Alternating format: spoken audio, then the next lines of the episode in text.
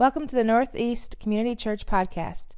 If you have any questions or would like to know more about us, visit us on the web at necommunity.church. Last week, we discussed some methods used to identify false teaching based on a letter written to Timothy from the Apostle Paul concerning the church at Ephesus.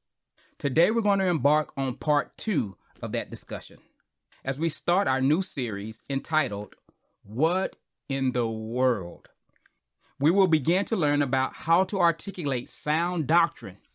It's one thing to be able to identify that something is wrong, it's something totally different to be able to analyze, diagnose, and articulate why it's wrong and present a solution.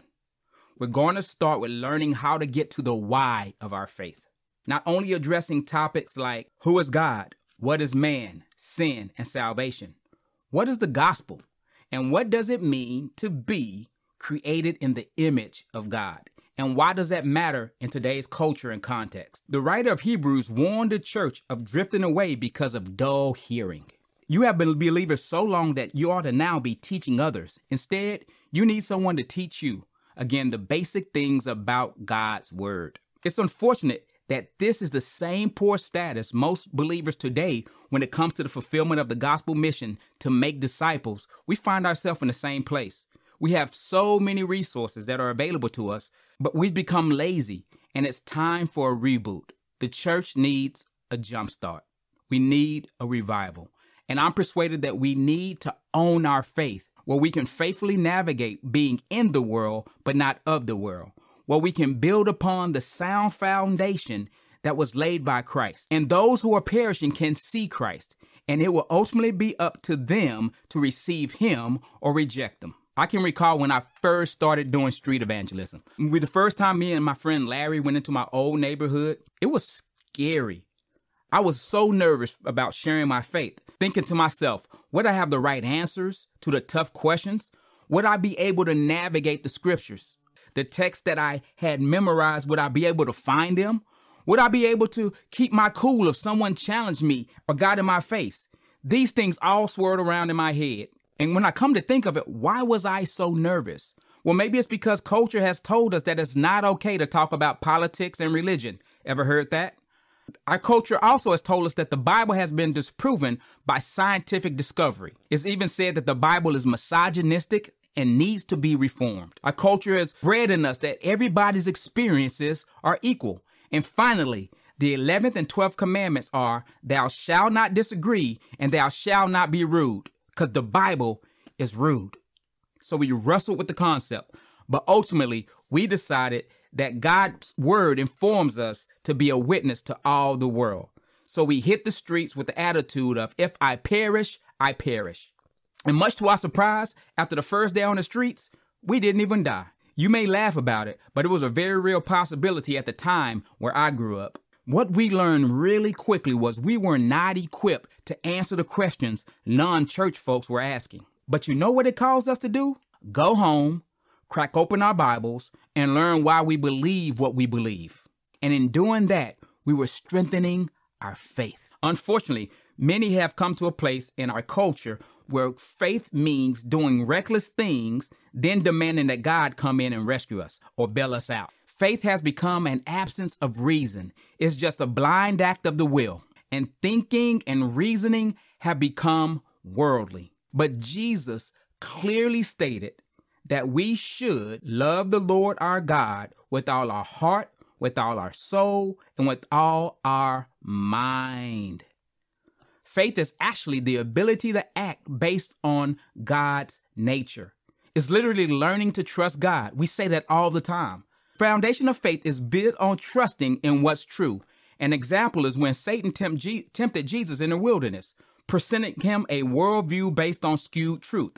And Jesus called upon the word of God and its truth that specifically pertained to his current situation. In other words, Jesus had to maintain a biblical worldview. In today's message, we'll learn why the church today is uh, facing many skewed perspectives that many believers are not equipped to withstand simply because we've lost our minds. Okay, let me explain before I offend you or before you get insulted. When I say we've lost our mind, I'm referring to when we act according to human wisdom as it stands in sharp contrast to God's word. In 1 Corinthians 2:16, believers are given a beautiful promise that we are possessors of the mind of Christ that will instruct us. It reads, "For who has understood the mind of the Lord so as to instruct him? But we have the mind of Christ." So what does the phrase the mind of Christ actually mean? It literally means we have the unique ability to hear and understand God because we are indwelled by His Holy Spirit. Those who do not have the Spirit of God cannot understand the ways of God like a Christian. This does not mean that they can't know about God, but believers have a unique connection with God to accomplish His purpose in the world. Why is this important? Because it gives us discernment which means that we have a unique ability to uniquely understand how spiritual things impact the world around us. Some might be saying, now wait a minute, Pastor. I'm not into all that spooky stuff. Here's the thing. You can deny it all you want, but as a believer, you're into it whether you want to be or not. A better way of saying it is, I am not aware how the Holy Spirit indwells and illuminates the Word of God for me to help me to be able to renew my mind. Or I'm not aware of how uh, it works when I participate in spiritual disciplines and they allow God to work in me. So, in a time where tons of important things are determined based on experiences, we want the church to be able to navigate the what and the why so that we can effectively communicate the gospel. We want you to know what you believe, we want you to know why you believe it, and we want you to be able to effectively communicate why someone else should believe it too. If you're ready to get started, turn with me in your Bibles to Jude. Anyone want to guess what chapter?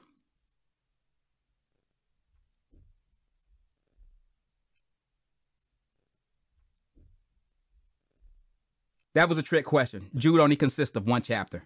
You see, Jude was one of Jesus' brothers, but it was interesting that he addressed himself as being the brother of James, who we also know was Jesus' brother. In the introduction, Jude gives us a marvelous image of what it means to be a Christian.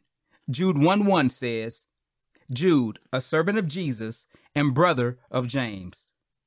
To those who are called beloved in God the Father and kept for Jesus Christ. May mercy, peace, and love be multiplied to you. These two lines are chock full with wisdom, and it's just a greeting. Jude immediately teaches us that Christians are called by God, loved by the Father, and kept by Jesus Christ. There is so much purpose and meaning in our lives because we are connected to God. He also introduces us to this concept of having mercy, peace, and love available to us. Verse 3, he said, Beloved, although I was very eager to write to you, about the common salvation, I found it necessary to write appealing to you to contend for the faith that was once for all delivered to the saints. You see, James wanted to write them to speak about the faith they shared, but it was more pressing that he wrote to them to strongly urge them to fight for the faith. The faith is something that must be defended, and every believer must be a defender of the faith. The root of the Greek word for contend actually means agony. The defense of the faith falls on every generation to pass an authentic faith to our next generation. This is why we are so passionate about next generation ministry. Throughout the Bible, we see faith falling to the wayside by the third generation and the fourth generation. Then God needs to raise up another group of individuals to uphold the standard of God again. Will we be that generation, church? We can ill afford to be lulled asleep by the cultural dynamics that teach us that faith doesn't really matter. We're taught that it's something personal that should be kept to ourselves. But listen, it's up to faithful believers to not only speak truth, but to live out truth. Let's look at verse 4.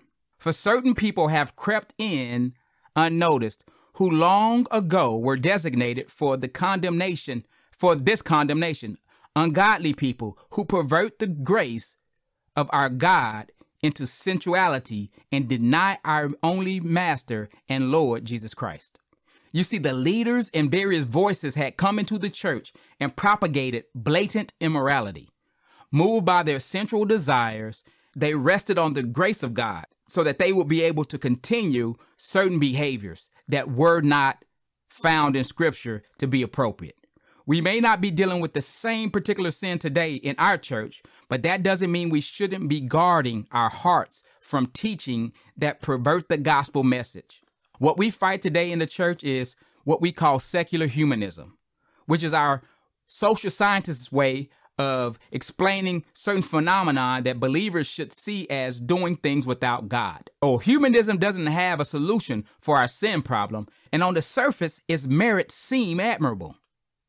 I'm sure at the Tower of Babel, the humans thought it was uh, a great idea to build a tower to heaven, but it was in the stark it was in stark contrast to what God told them to do. He told them to be fruitful and multiply and populate the earth, and they had their eyes set on the stars. At the core of humanism is uh, seeking rational ways to solve human problems. The problem with it is the reliance on our minds that have been broken by sin.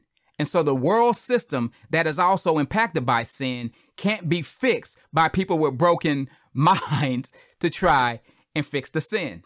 And so we see why it's important that we don't lose the mind of Christ. But this is nothing new. Christians have have had the vantage point that social sciences have missed since the beginning. We saw that man was trying to replace God with himself. That's literally what happened when uh, Satan told the first humans, if you eat from this tree, you will be like him. In verses 5 through 16, the text gives us numerous stories about how rebellious people receive justice from God. It also shows us how they led various people astray and thus corrupting their followers. Jude also warns the church of the warnings throughout history that were basically ignored. And so we're going to drop down to verse 17 when he comes to the warnings of the apostles. He says, But you must remember, beloved, the predictions of the apostles of our Lord Jesus Christ. They said to you, In the last time, there will be scoffers following their own ungodly passions. It is these who cause division, worldly people devoid of the Spirit. And as we can see, these are people who can't have the mind of Christ because they don't have the Spirit. And these teachings have propagated the church. They've snuck into the church to our own detriment. Like we talked about last week, we should be super cautious about any teaching that comes into the church from outside sources. Many denominations have fallen because they allowed ideologies and philosophies from academia to change the way that believers view the scripture. Because again, the body has lost our minds. The ability to use reason in verse 18. They scoff God and have led believers astray with their own, watch this, ungodly passions. There's so many things that I see in the church that are based and predicated on ungodly passions. The church is so consumed with consumerism, with money and blessing and well being and all these experiences and dreams and visions. And we're so infatuated with those things that we can't hardly even walk out our Christian walk. And time and time again, the church initially puts up a good fight. But because of public outcry and the commandments, you know, don't offend people, they end up wearing the church down because we want to have bigger buildings and we want to reach more people with the gospel. We water down our faith and we allow different attractional models to become doctrine. And they end up getting us to change our outlook on the text based on public outcry and virtue signaling. We become intimidated and believe that to stand on God's side is hate speech. Now, we know some people hijack the Christian message and do harm to Jesus' name by the way they talk out the side of their neck. I'm not talking about that. But to overcompensate, we end up not wanting to sound like them and being soft in our orthodoxy. So here is what we are going to do while we are in this series. You ready? You ready? Are you sure you're ready? Raise your hand if you're ready. Okay. Verse 20. But you, beloved, building yourselves up in the most holy faith, we are going to establish our foundation in the most holy faith. in the truth of God's word. When a building or a home is being built, the seemingly most boring, boring part is when the foundation is being poured. There's a lot of digging, dirt, and grime, but every homeowner knows that the foundation is the most important part of the building. Where you decide to place your house is vitally important. Our foundation is not something that we build ourselves, it's something that was received. It was poured by Jesus and given to the apostles and passed down through the generations to us through the transmission of God's word. All scripture is breathed out by God and profitable for teaching, for reproof, for correction, and for training in righteousness, that the man of God may be complete, equipped for every good work. We are going to build our faith upon the truth of the word of God. Continuing in verse 20, and praying in the Holy Spirit. As disciples of Christ, we need to learn our need for dependence. Prayer is essentially saying, I need you, God. Prayer is love and need appealing to love and power. You may be asking, so why does Jude say pray in the Spirit? Some believe this means praying in unknown tongues. While this may apply, I believe this is more centered around allowing the Holy Spirit to lead our prayers. We are so prone to pray for our own selfish desires. And so God is telling us to pray good prayers according to the Spirit of God. Verse 21 Keep yourselves in the love of God, waiting for the mercy of our Lord, Jesus Christ, that leads to eternal life. So we need to live out our life through obedience to the word. Jesus said, If you love me, you will keep my commandments and stay true to this lifestyle by awaiting the return of Christ. Now, I know some of you are getting nervous now, saying, okay, Pastor, here he goes again with this evangelism thing. He wants me to talk to people, he wants me to, to, to, to do something with my faith.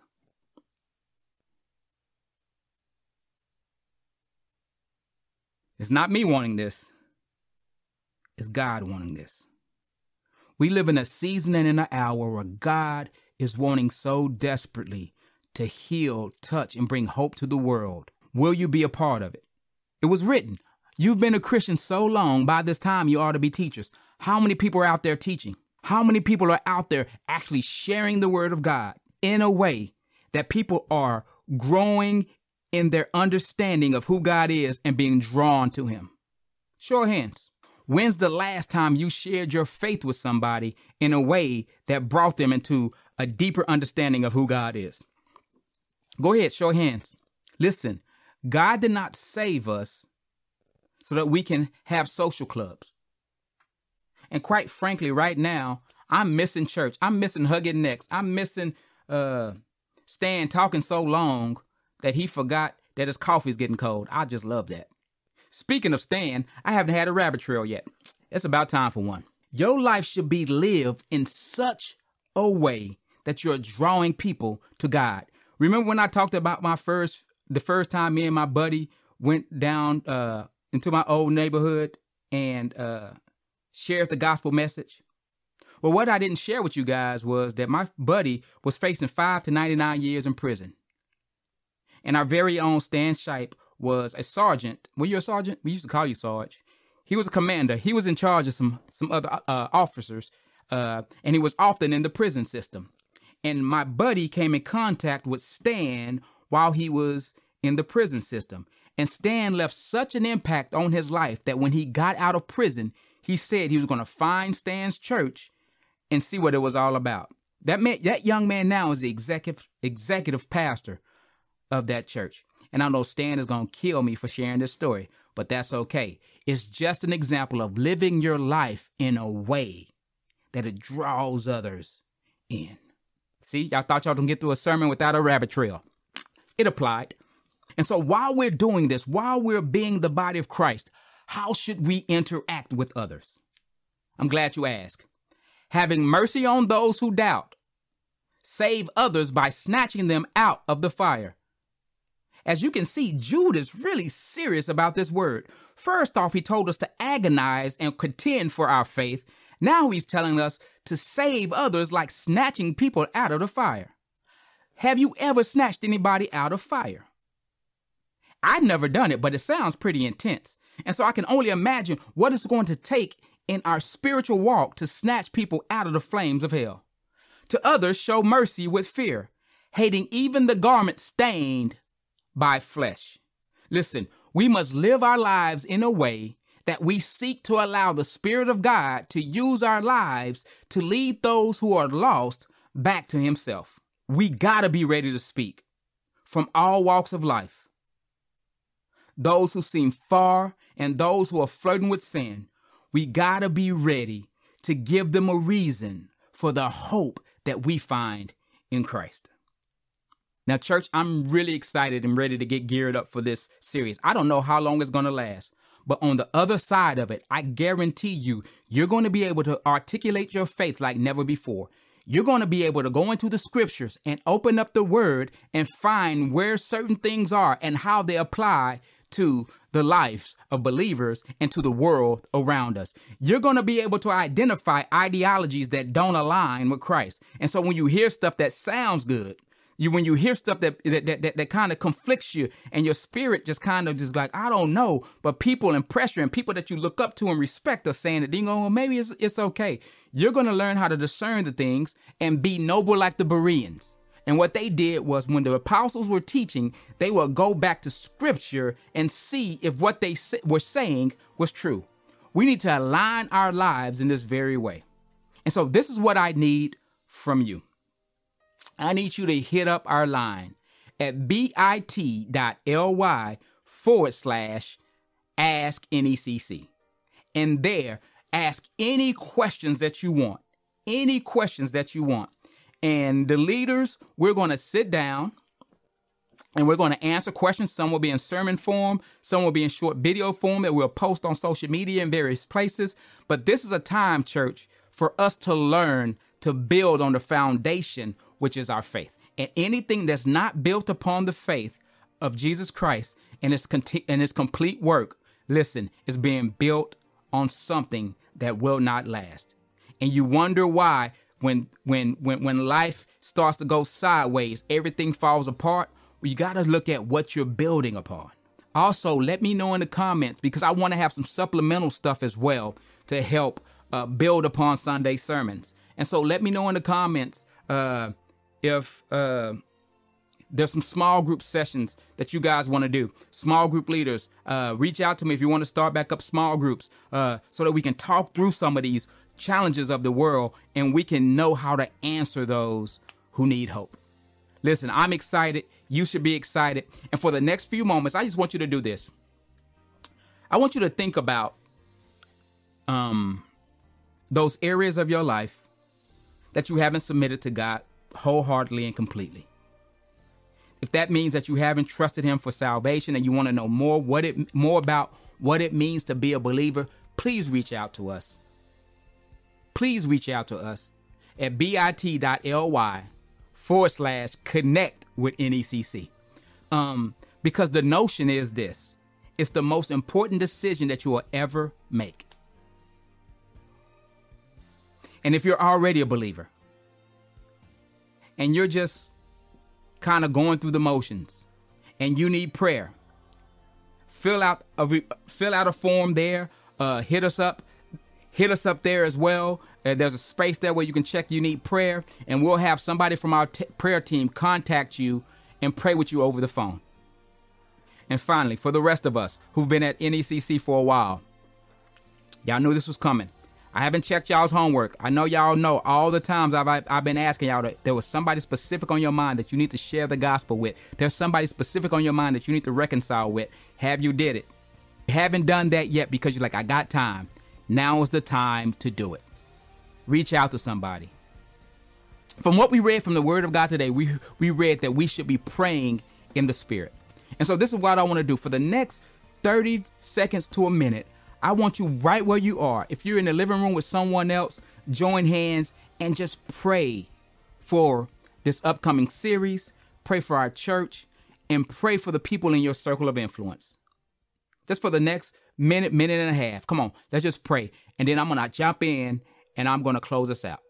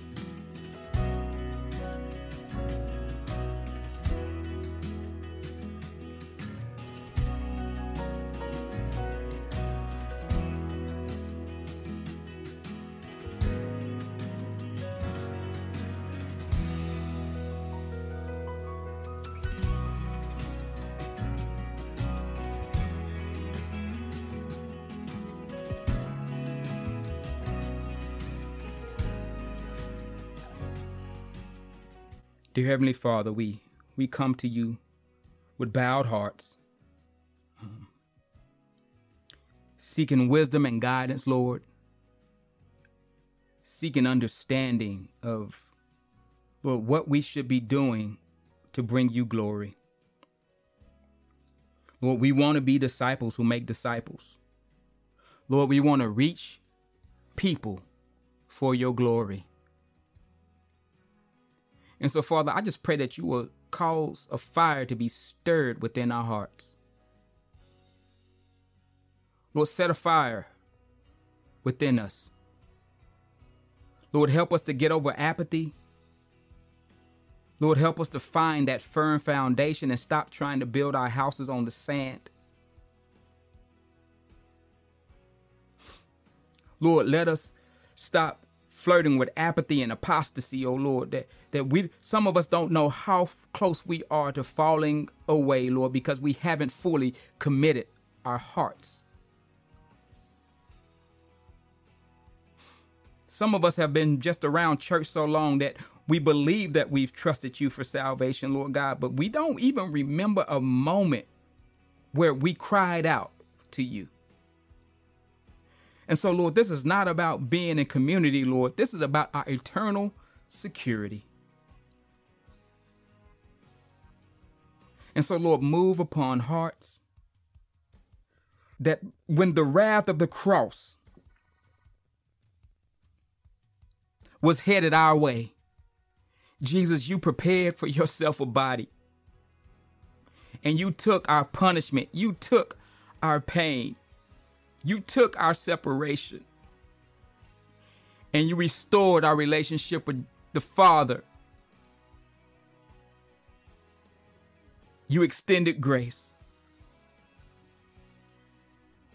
Lord, we didn't get what we deserved, but we got what you gave. As the old song says, you didn't have to do it, but I'm glad you did. Lord, we love you. We give you glory. We're grateful for the work of the cross. We're grateful that grace has been multiplied to us.